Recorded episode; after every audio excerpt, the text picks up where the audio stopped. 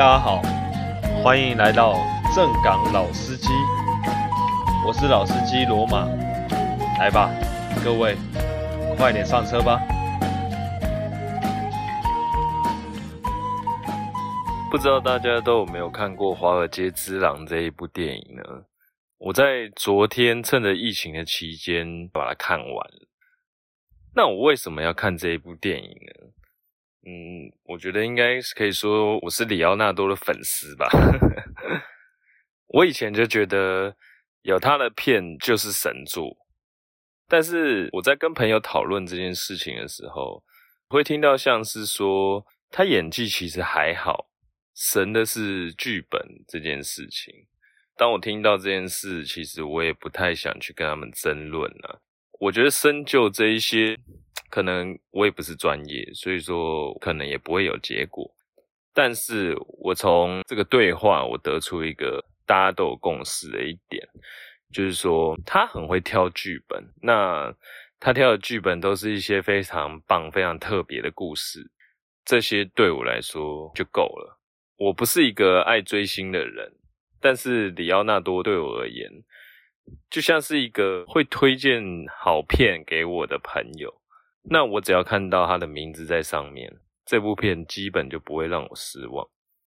我以前年轻的时候，有一阵子很爱跟朋友去租电影回家看，或是说去二轮电影院待好几个小时啊，然后看个三四部电影。就是在那时，我得出了这个结论。像我看过《神鬼交锋》啊，《血钻石》、《隔离岛》跟《全面启动》等等。我几乎就没有怎么失望过。那华尔街这一部，当初我忘记因为什么原因没有去看首轮，然后其实题材我也是相对的有一些抗拒啦，因为我有去查过，大概知道这一部电影讲的是跟金钱啊、毒品啊、跟欲望啊有很大的关系。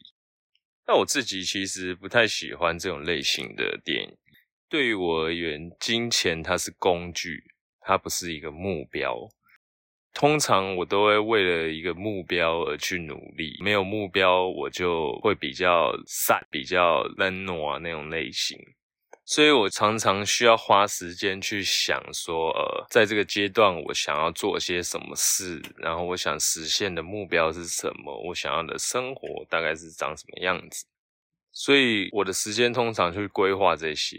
那我说的目标，也不是说呃，比如说我要赚多少钱这种这种属于数字方面的目标，我觉得都不能算是目标，因为钱本身它其实没有任何的实用性。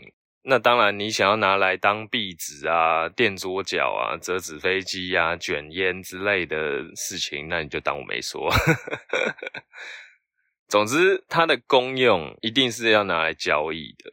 我觉得你一定要有一个想要的东西，那钱这件这种东西它才会变得有意义。可是我在跟大家讨论钱这件事的时候，他们却给我一种就是我不知道拿钱来干什么，但是我总之就是先赚，毕竟很什么事都要需要钱，我先赚起来，我以后想干什么就干什么，这样子的感觉。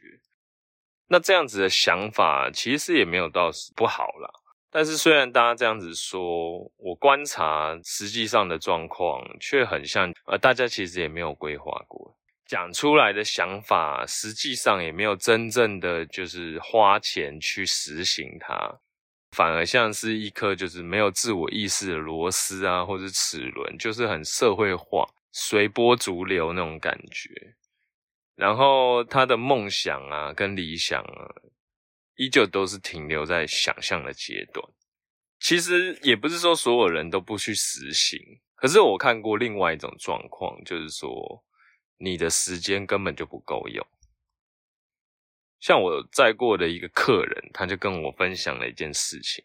那他是一个工程师，年收也破百，然后他喜欢骑重机。买一台重机对他来说根本就不是问题，所以他就买了嘛。可是因为他没有时间骑它，他的工作太忙了，他就把它停在停车场里面积灰尘。直到某一天，他觉悟了，他根本就没有时间骑它，所以他把它卖掉了。但我觉得这就是一个像他们这种中产阶级的一种无奈啦。但是我觉得真正的有钱人跟大老板，他能把生活过得比他们更充实、更快乐吗？我说实在，我也不觉得是这样，因为我在那些人身上，我看不到他们有任何的满足感。要得到满足，也是需要达到目标的。可是我却感觉那些人对欲望啊是无止境的，赚钱跟成就对他们的意义，在我看来，感觉就好像毒品一样，呈现一种上瘾的状态。因为他永远都有他完成不了的目标在等他完成，然后等他完成了之后，上面还有，就像说你想要当最有钱的人。但是最有钱的人是一个浮动的事情，就是你今天如果不继续往上爬，总有一天会有新的人来超越你。那他们的目标是永远停留在第一名的状态的话，他们就必须无止境的一直动，一直经营，一直赚钱。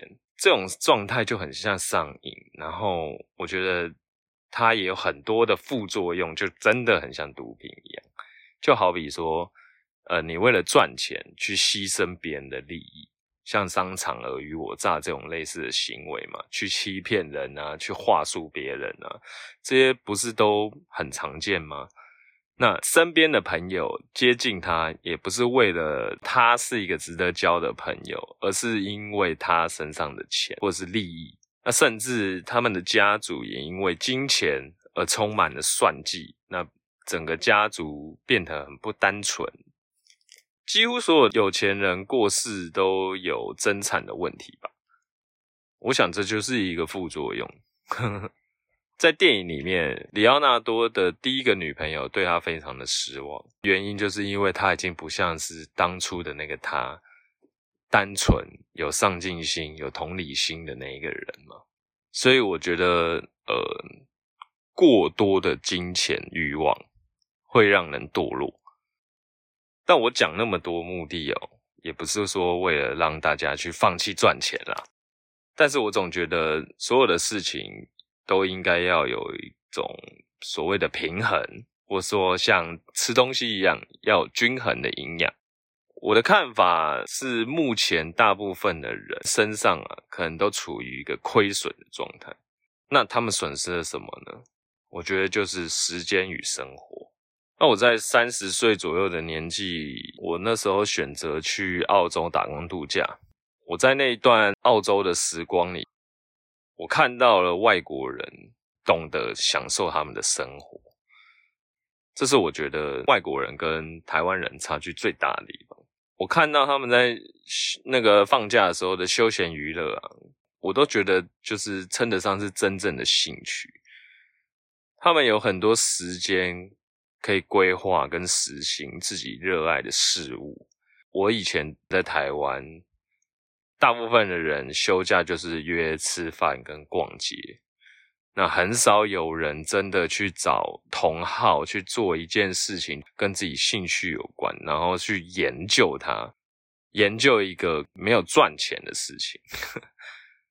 大部分的人都看利益行事啊，做这件事情要能赚钱，我才会做。那很少有人是他在做这件事情，他获得满足，他去做。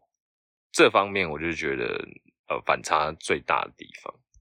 在澳洲的职场，他们也是很懂得维护自己跟维护别人的利益。那这部分可能就要归咎在他们的体制其实还不错。我体会到一件事，就是原来不压榨别人也是可以赚钱跟获得尊重的。所以回来台湾之后，我选择了开计程车这项工作。虽然我本身是工程背景的，最适合我的工作可能也是在科学园区或者说传统产业。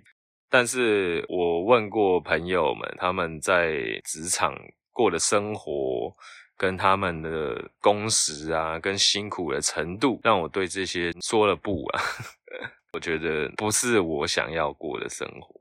那开计程车在工时跟时间上，我觉得我获得了真正的自主权。